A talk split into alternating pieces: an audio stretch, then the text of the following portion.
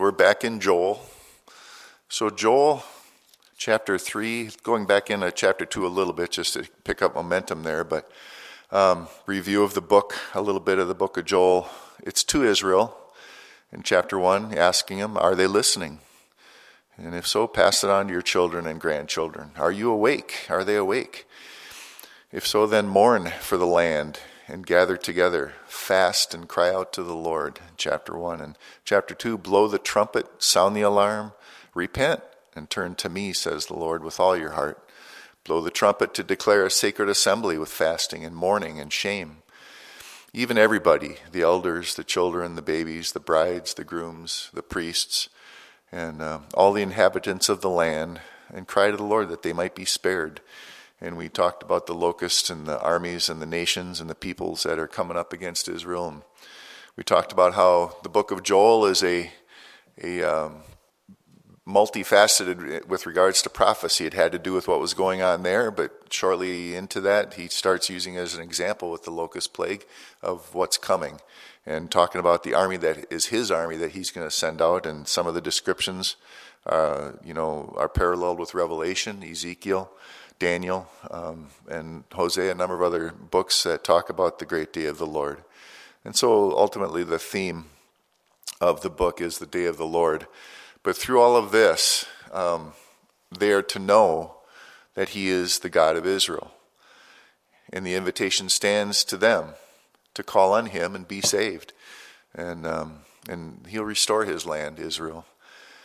And so, picking it up in chapter 2, verse 27, just kind of backing up a little bit to get a running start at chapter 3. Um, 227 Then you shall know that I am the, in the midst of Israel, and I am the Lord your God, and there is no other. My people shall never be put to shame. Remember, all this is that they would know that the Lord is their God and is in the midst of Israel.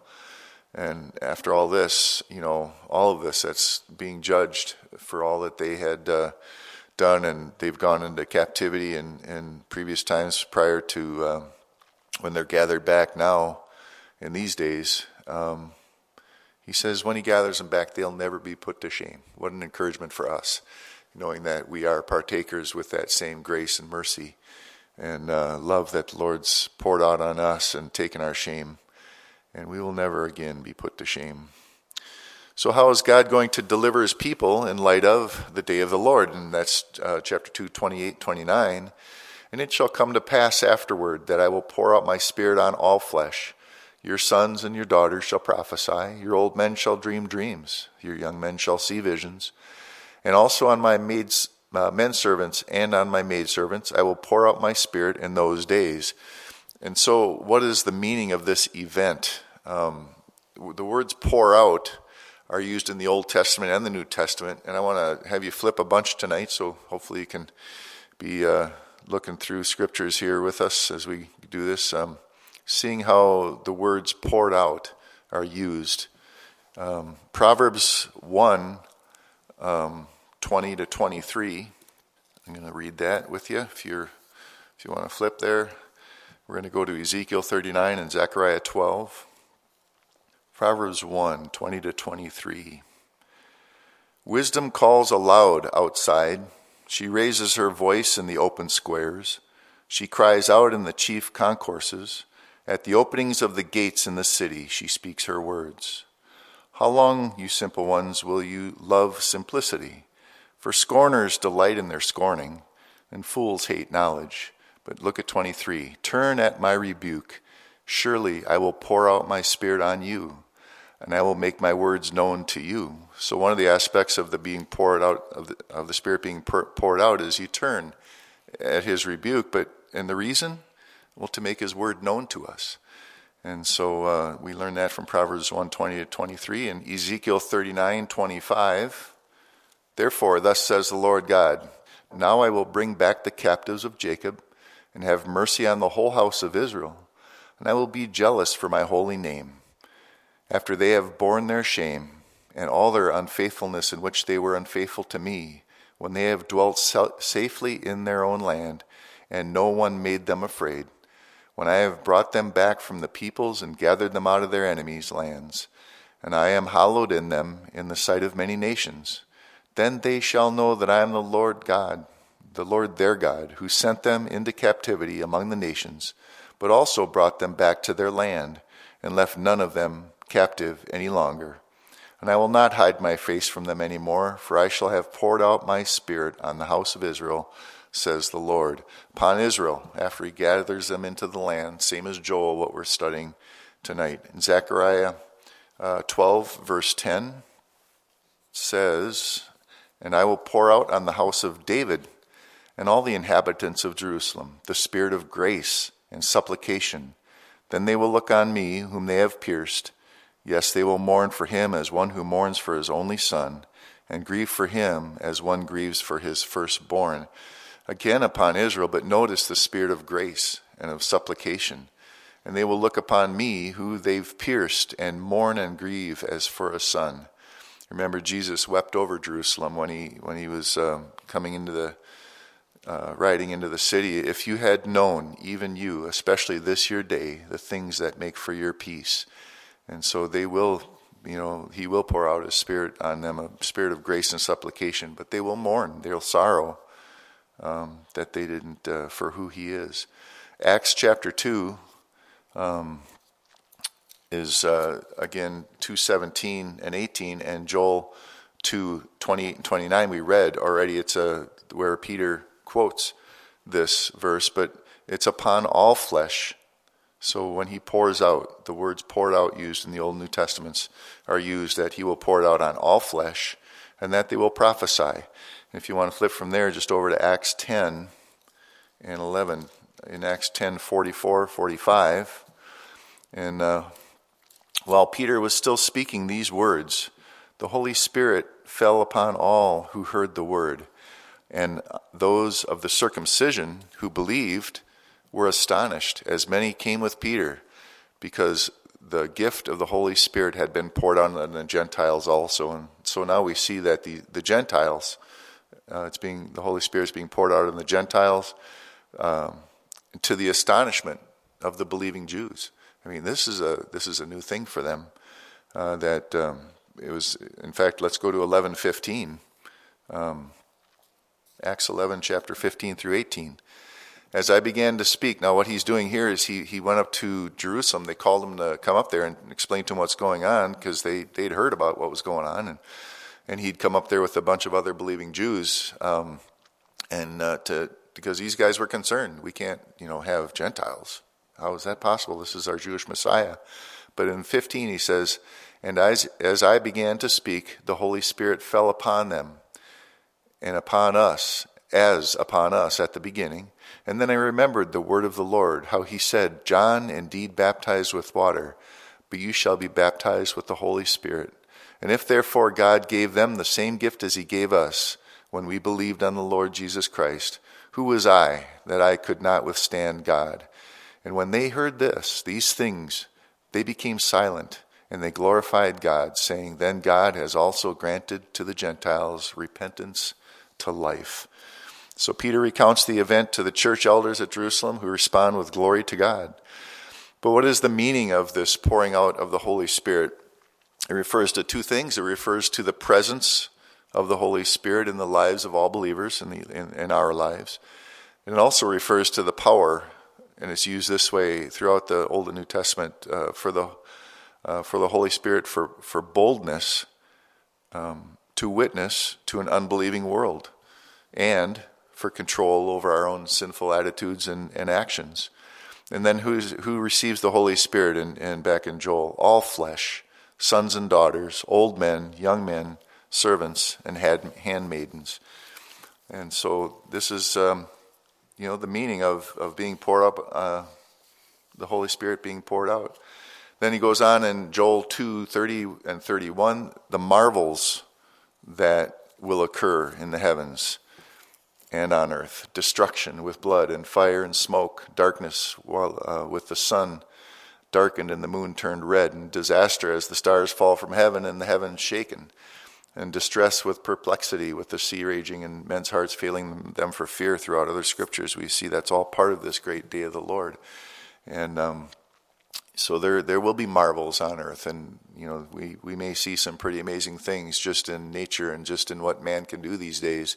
But there will be a time when uh, there will be uh, perplexity, and men's hearts will be failing for fear.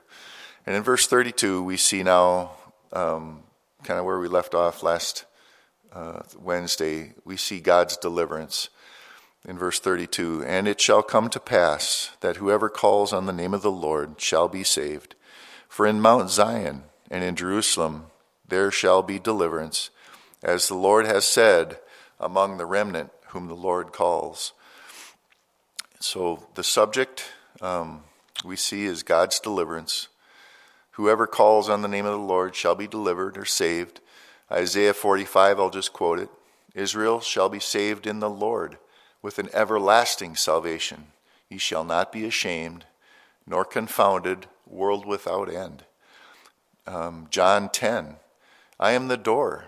By me, if any man enter in, he shall be saved, and shall go in and out and find pasture. And for us, Romans 5 8 through 10, I'm just going to read them. Um, but God demonstrates his own love towards us in that while we were yet sinners, Christ died for us. Much more than having now been justified by his blood, we shall be saved from wrath through him. For if when we were enemies, we were reconciled to God through his death, through the death of his Son, how much more, having been reconciled, will we shall be saved by his life? And then the subject in verse 32, we sang about it tonight, the the Zion, and specifically Mount Zion. For in Mount Zion and in Jerusalem there shall be deliverance, as the Lord has said, among the remnant who the Lord calls. The location of Mount Zion in Israel um, is just south of Temple Mount. It's also known as the, the city of David. Uh, in uh, the days of Joel, uh, it would might have had a different topography um, because when the Romans came and, and leveled the city, uh, 70 A.D., when they would come in and level a city, they would send their slaves up to take a city down to the bedrock that it was on and scrape whatever dust they could, off of it. And so all of that city was then pushed into the valleys around. So the city went down a little bit, the valleys came up a little bit. And so today you have the Kidron Valley and all. Um, but it's it's uh, certainly a little bit different than what it was back then. But Mount Zion at that time would have been um, uh, the city of David and, and that whole area. And they're digging down. They're digging down, and, and I kind of wished I would have been there this year. That's the one thing I'd like to see is how, what the uh, the archaeologists are discovering as they dig down into uh, um, the city of David, right there near Temple Mount, and they found many things and coins and and rocks and stones and um, uh, seals that they'd use to seal wax for, for correspondence and so forth. So, what do the words Mount Zion mean? And I'm not going to have you turn there, but if you got a pencil and you ought to write them down and look them up for yourself, it's a great little study on Mount Zion. It's the joy of the whole world, Psalm 48, 1 and 2. It's where God dwells, Psalm 74, 2 and Isaiah 8. It's the place God loves. Psalm 78, 68. It will abide forever. Psalm 125, 1. Zion will be defended by God in Isaiah 4, 5, and 6. It will be the place where the Messiah will reign, Isaiah 24, 23, and, and Micah 4, 7. It is the place over which the Messiah will fight, in Isaiah 34. And this is what we're talking about tonight, the day of the Lord. Zion is the place for deliverance, and that's in Obadiah 17. So, what's going on when all this happens in these days and in the context in the last days? And uh, there's a, a, great little study here through the scriptures of what the Bible says is going to take place in the days that we're living in and the days shortly to come. So if you don't mind, I'm going to have you do some more, just starting right in Joel, do some more flipping. Um, what we're expecting to see at the great day of the Lord, and we'll be certainly gone and, and, and watching this from the mezzanine, as they say, uh, until the Lord brings us with his armies. But at the, at the end, but says 14 multitudes, multitudes in the valley of decision for the day of the Lord is near in the valley of decision. In 1 Timothy 4, uh, if you want to turn there, verses 1 and 2. Again, the context of this is the last days. And some of this stuff we are seeing, you know, we're seeing this. Some of this stuff we're right here, right now. Um, now, the Spirit expressly says that in the latter times some will depart from the faith, giving heed to deceiving spirits and doctrines of demons, speaking lies in, in hypocrisy, having their own conscience seared with a hot iron. So, in the days we're living in, in the days that this is all going to take place leading up to the day of the Lord, it's very near. It's at hand, he says. Some will depart from the faith, and they're going to be duped by deception. You know, uh, scriptures say that if it were possible, the very elect could be deceived. And how is that going to be possible? Well, if they're not in the Word, if they don't know the Word, if they don't have the bedrock where they can say, wait a minute, that's a lie. That's deception. I know better than that. I've, I know what the Word says. So important for us to be in the Word. And then right over next in, in 2 Timothy, um, chapter 3, verses 1 through 5. But know this that in the last days perilous times will come, for men will be lovers of themselves, lovers of money, boasters, proud, blasphemers, disobedient to parents. Oh, that's not happening today. Unthankful, unholy, unloving, unforgiving. That's not happening today either, is it? Slanderers, without self control, brutal, despisers of good, um, traitors, headstrong, haughty, lovers of pleasure rather than lovers of God, having a form of godliness but denying its power, and from such people turn away. Um, in Second Peter, just a couple more uh, books back, I can read it for you. Second Peter three, verses three and four, and then verse ten. Knowing this first, that scoffers will come in the last days walking according to their lusts, and saying, Where is the promise of his coming? For since the fathers fell asleep, all things continue as they were from the beginning of creation. And then in verse 10, But the day of the Lord will come as a thief in the night, in which the heavens will pass away with a great noise, and the elements will melt with a fervent heat. Both the earth and the works that are in it will be burned up. And Peter's summarizing right there in one verse um, heavens and earth passing away, where the rest of the scripture we're studying tonight deals with that day of the Lord, and and um, you know they're being called down to the valley of Jehoshaphat. They're being called to to uh, where the Lord will sit in Zion and judge. Zephaniah paints a pretty uh, interesting picture. If you want to flip, it's not too far from Joel on our way back there. Um, Zephaniah chapter 1, verses 14 um, through 17. This is going to be going on very soon. Um, the great day of the Lord is near. It is near and hastens quickly. The noise of the day of the Lord is bitter.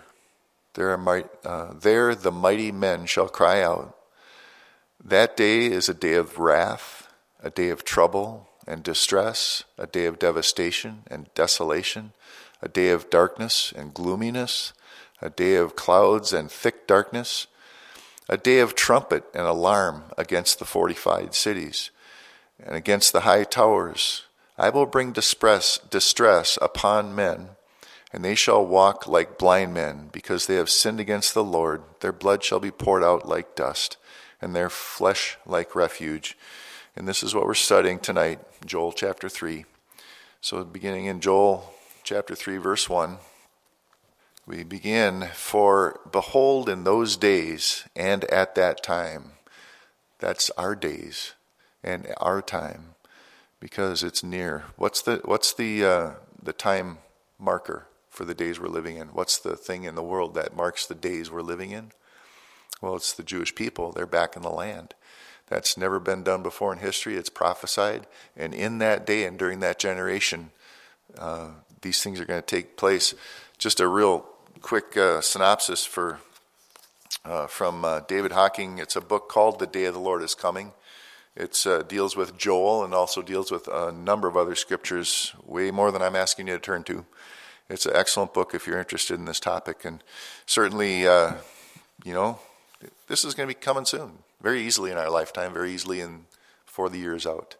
Um, and you know, when the Lord takes us home, these things are going to begin to take place when we, um, when He gathers them together. Um, so, uh, the return of the Jewish people will mark the time.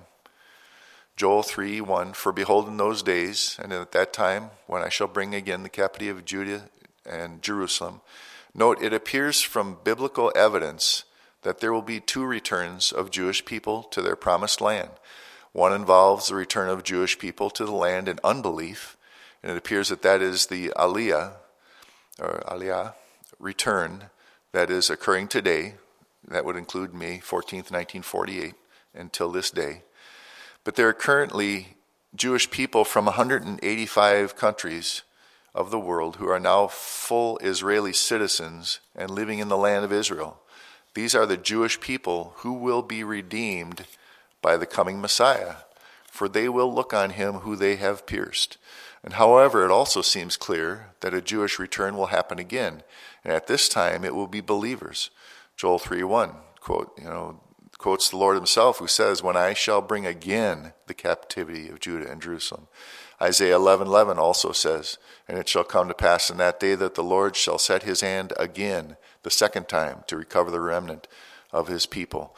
And so David Hocking makes note of that and, and emphasizes that there, because he says again, there might be two um, separate uh, returnings of the people, and one is obviously taking place now, legacy, since May 14th, 1940 to this day.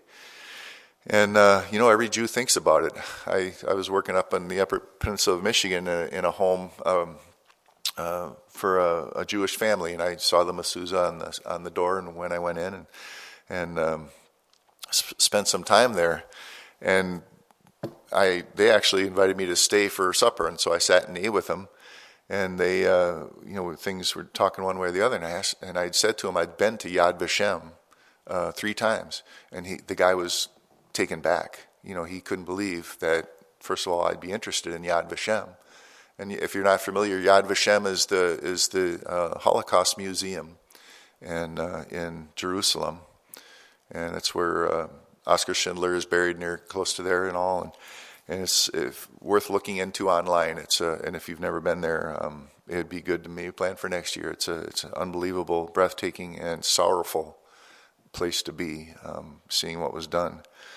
But um, and he was taken back and couldn't believe it because he knows and they wanted to and, and they think about it, making Aliyah, going back to Jerusalem. No, uh, there's obviously many observant Jews that would maybe believe that. You know, um, there's many that aren't, and there's many that are Jewish by by blood and but nothing else, and they probably couldn't care less. I don't know. I'm not saying every single one, but you know what? Deep down, if they think about it, they know who they are. I can't imagine that it wouldn't be down in there somewhere, the Lord calling them and, and starting to work in their hearts. Verse uh, 2 and 3, back in Joel of chapter 3 I will also gather all nations and bring them down to the valley of Jehoshaphat, and I will enter into judgment with them there. Jehoshaphat means um, God judges. And with them there, on account of my people, my heritage, Israel, whom they have scattered among the nations, they have also divided up the land. They have cast lots for my people and have given a boy as payment for a harlot and sold a girl for a drink of wine that they may drink. And so, verses the valley of Jehoshaphat, Yahweh judges. The reasons for the coming judgment of God upon the nations. First of all, number one, it says here that they scattered God's people. Number two, they divided the land and continue to try and divide the land, and the land of Israel today, calling it the occupied territory. In other words, it's really Palestine. They just think it's being occupied for now, and they got to fix that problem. And much of the world, in fact, if they were to have that same vote they had at, at the UN in 1948, uh, or actually it was back in um, the vote was yeah, final vote was in 1948. That would have been um, it would never happen today. The world almost entirely, except for even in America, except for the rare guys like the one we have in the White House now, that are pro Israel and uh, doing all that they can to co- cooperate and coordinate with Israel. And, uh, you know, eventually that's going to turn because the Bible says that in the last days the face of every nation will be against Israel when he brings them in, in preparation for this time when he brings all the nations in to the valley of Jehoshaphat to judge the world for what they did to Israel. Daniel 11:39 uh, speaks of the coming leader, the Antichrist, uh, which will seek to divide the land. That's how he's going to make his deal, try and make his deal.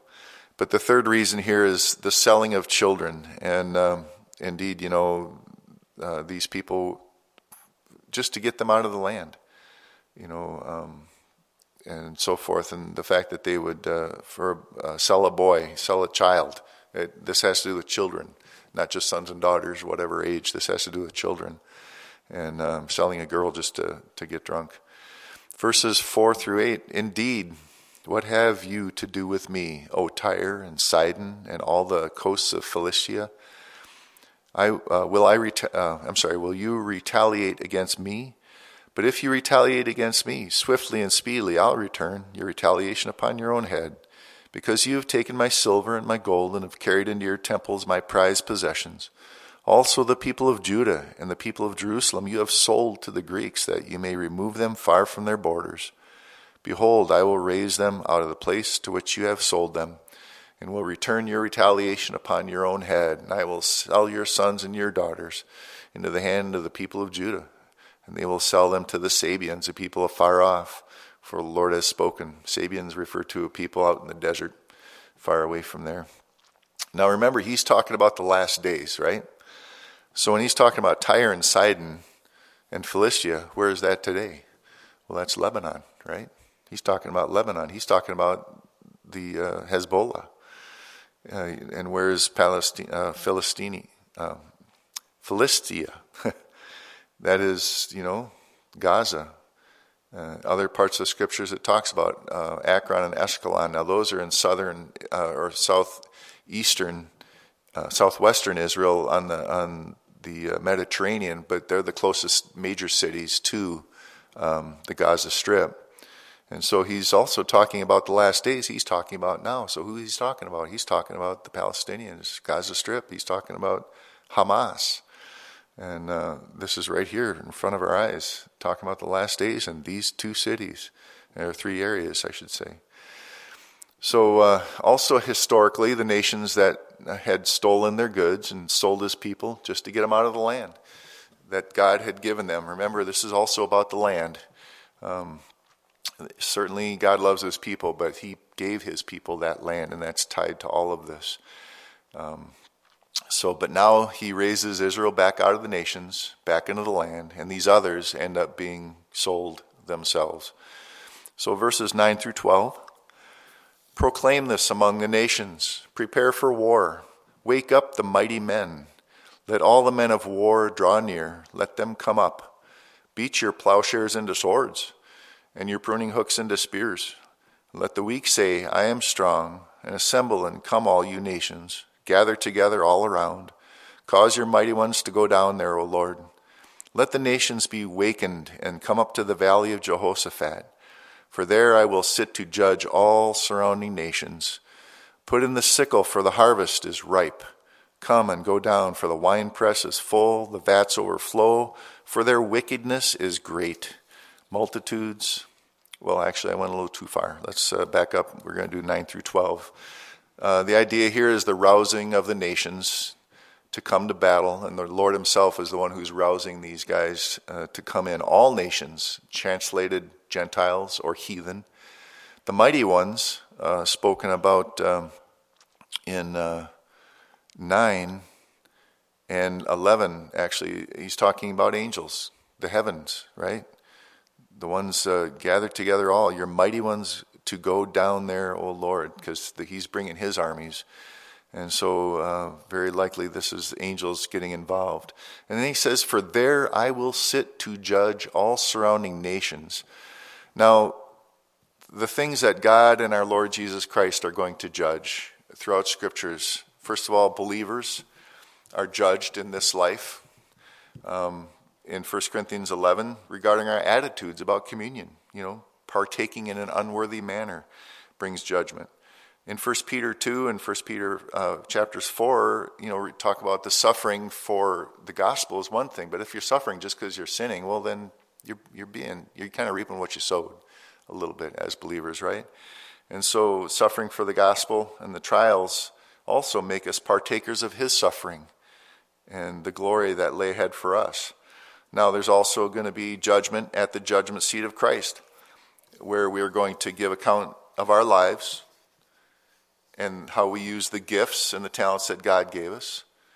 And then we'll receive our rewards. And uh, that's the judgment seat of Christ. Now, there's also the judgment of the nations in Matthew 25 at the end of the tribulation, when the Son of Man comes in his glory and gathers the nations for the, their treatment of his people. And the consequences are everlasting.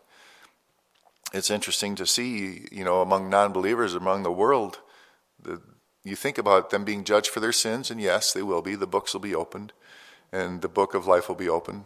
I guess I'm jumping ahead of myself here, but um, the judgment of Israel in Ezekiel 20 and Zechariah uh, 13, the standards of his covenant will be uh, applied, where they broke his covenant, he kept his covenant, and he'll judge.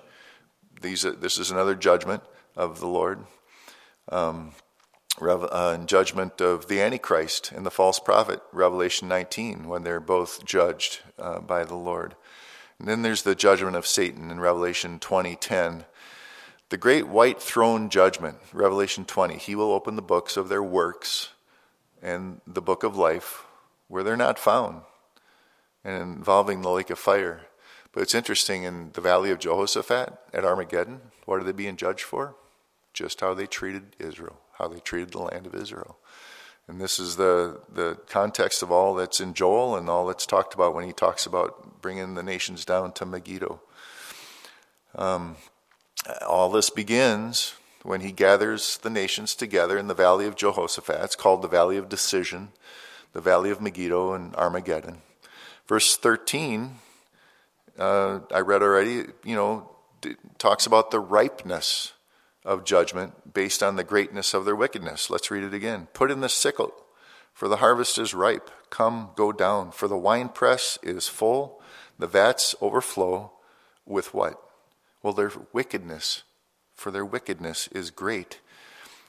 You remember when God told Abraham, and uh, just before he made his covenant with him that you know he's going to have descendants but they're going to go into a land where they're going to have to serve. They're going to be subject to this land. He's talking about egypt. And um, he he uh, you know said that they'll come out of there with great wealth. And, and it wouldn't be until after four generations because the iniquity of the amorites was not yet complete. Interesting. It could have been two generations. It didn't necessarily have to be 400 years and all. So it's interesting how the Lord, in verse 13, this is when the wickedness of all this is ripe, it's ready. There's just no going back. And the same thing with the Amorites until they Israel came out of Egypt in uh, after four generations and he, he just literally tells them it's because the iniquity of the Amorites was not yet complete. They weren't bad enough yet, I guess, or it hadn't come to the place where there's just no turning back. Um, this time, the wickedness of the surrounding nations is great. And to show that, let's look at Isaiah 63, um, Revelation 14, and Zechariah 14.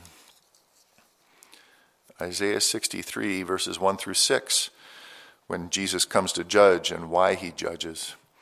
Who is this who comes from Edom with dyed garments from Bozrah, This one who is glorious in his apparel, traveling in the greatness of his strength. I who speak in righteousness, mighty to save. Why is your apparel red, and your garments like the one who treads the winepress? I have trodden the winepress alone, and from the peoples no one was with me. For I have trodden them by my anger and trampled them in my fury, and their blood is sprinkled on my garments. And I have stained all my robes, for the day of vengeance is in my heart. Wow. And the year of my redeemed has come. I looked, but there was no one to help, and I wondered that there was no one to uphold. Therefore, my own arm brought salvation for me, my own fury sustained yeah, my own fury. It sustained me. I have trodden down the peoples in my anger, made them drunk in my fury, and brought down their strength to the earth. Revelation 14, 18 through 20. It says, And another angel came out from the altar who had power over fire, and he cried with a loud cry to him who had the sharp sickle, saying, Thrust in your sharp sickle and gather the clusters of the vine of the earth, for her grapes are fully ripe. And so the angel thrust in his sickle to the earth and gathered the vine of the earth and threw it into the great, great winepress of God. And the winepress was trampled outside the city, and the blood came out of the winepress up to the horses' bridles for a 160 furlongs. It's about 180 to 200 miles, which is just about what the Valley of Megiddo is. And um, Zechariah 14, uh, verses 1 through 3. Behold, the day of the Lord is coming, and your spoil will be divided in your midst. For I will gather all the nations to battle against Jerusalem. The city shall be taken, the houses rifled the women ravaged, half of the city shall go down into captivity, but the remnant of the people shall not be cut off from the city. Then the Lord will go forth and fight against those nations as he fights in the day of battle. And I shouldn't I should have put this in as well, but it says right there, and in that day his feet will stand on the Mount of Olives, which faces Jerusalem on the east. And the Mount of Olives shall be split in two from the east to the west, making a very large valley. Half of the mountain shall be moved toward the north, and half of the uh, mountain shall be moved to the south. And speaking of Israel, this moves on later on into the tribulation. So this prophecy is partly about this judging and the, the, his wrath, but also about when Israel, in the midst of the tribulation, will then be fleeing into what uh, is likely Jordan and the area of Petra. Verses uh, 14 and 15 back in Joel. Um, Again, multitudes, multitudes in the valley of decision. For the day of the Lord is near in the valley of decision. The sun and the moon will grow dark, and the stars will diminish their brightness. And uh, the, the realization that the day of the Lord has come, all of the world's going to see this. It's not just going to be happening over there someplace, and a bunch of uh, you know talking heads on the TV are going to be showing it to us. It's going to be something where the whole world, the sun and the moon, Later, we're going to hear how, well, right now in the next verse, uh, verse 16, the Lord also will roar from Zion. Oh, can you imagine? Uh, we're going to be again with the Lord in heaven. We'll see it, we'll hear it. And I imagine if we can, we'll lift our voices with him. But he will roar from Zion and utter his voice from Jerusalem. The heavens and the earth will shake, but the Lord will be a shelter for his people and the strength of the children of Israel. So God's making war with these nations. Um, everyone will hear this and feel this because the earth is going to shake. Right in the next page, if you look at Amos 1, verse 2, it says, um, The Lord roars from Zion and utters his voice from Jerusalem. The pastures of the shepherds mourn. The top of Carmel withers. Mount Carmel, right up there by Haifa. And that again, Mount Carmel looks right over the whole valley of Megiddo. And you can see um, uh, the, really from Carmel, you can see a lot of that, um, the whole area where this is going to take place. In verse 17 through 21, Israel will recognize the Lord. And so you shall know that I am the Lord your God, dwelling in Zion, my holy mountain. And then Jerusalem shall be holy, and no alien shall ever pass through her again. And it will come to pass in that day that the mountains shall drip with new wine, and the hills shall flow with milk, and all the brooks of Judah shall be flooded with water, and a fountain shall flow from the house of the Lord, and, and water the valley of acacias, and that's down towards and including likely the Dead Sea. Egypt shall be a desolation, Edom a desolate wilderness, because of the violence against the people of Judah, for they have shed innocent blood in their land. But Judah shall abide forever, and Jerusalem from generation to generation. And I will acquit them of the guilt of bloodshed, whom I had not acquitted. For the Lord dwells in Zion. And again, wrapping up tonight, I'm just going to let David kind of sum this up. David Hocking, in his book, The Recognition of the uh, of the Lord will be obvious to his people. Uh, the presence of the Lord in Zion brings the hope and the comfort of the Lord to his people. It says in verse 17, I am the Lord your God dwelling in Zion, for the Lord dwells in Zion. In verse 21, the productivity of the land is a remarkable change that God's people will experience. In verse 18, from the house of the Lord, this comes out. And the punishment of their enemies will be executed by the Lord Himself for the violence against the children of Judah, because they have uh, shed innocent blood in their land. And the permanence of the people in the, their city is guaranteed. Verse 20 But Judah shall dwell forever, Jerusalem from generation to generation. The pardon of all their sin will take place. And this is the King James, a little better than the New King James that I just read for verse 21. For I will cleanse their blood that I have not cleansed, for the Lord dwelleth in Zion.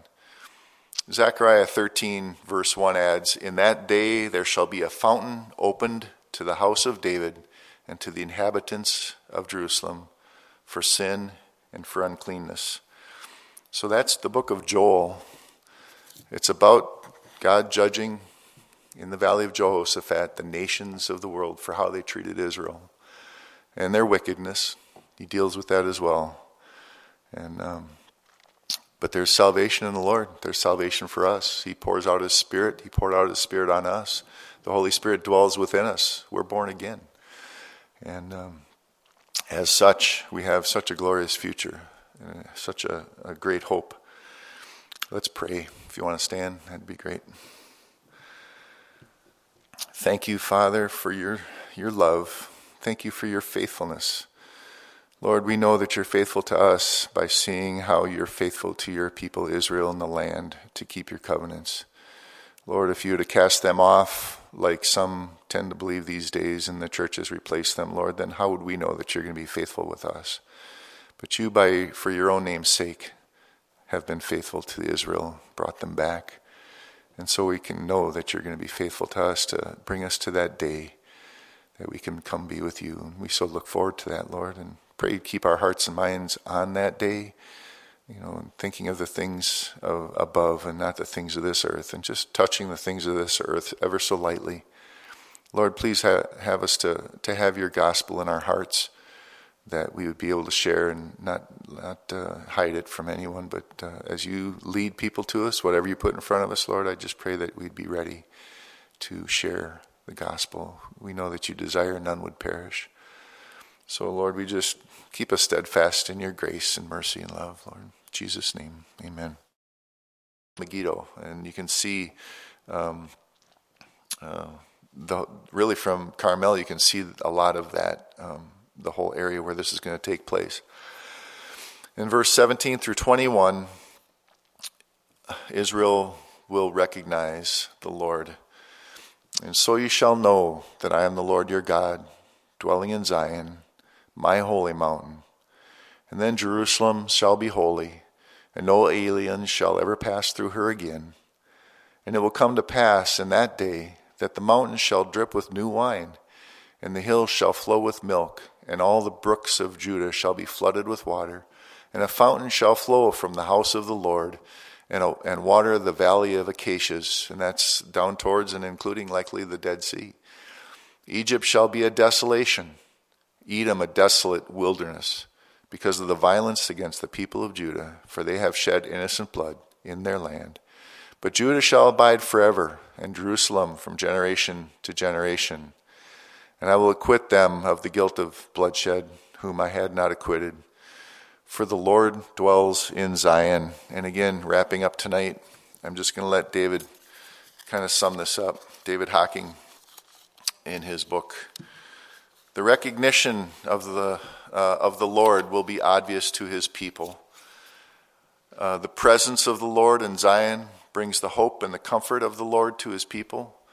It says in verse 17, "I am the Lord your God, dwelling in Zion." For the Lord dwells in Zion. In verse 21. The productivity of the land is a remarkable change that God's people will experience. In verse 18, from the house of the Lord, this comes out. And the punishment of their enemies will be executed by the Lord Himself for the violence against the children of Judah, because they have uh, shed innocent blood in their land.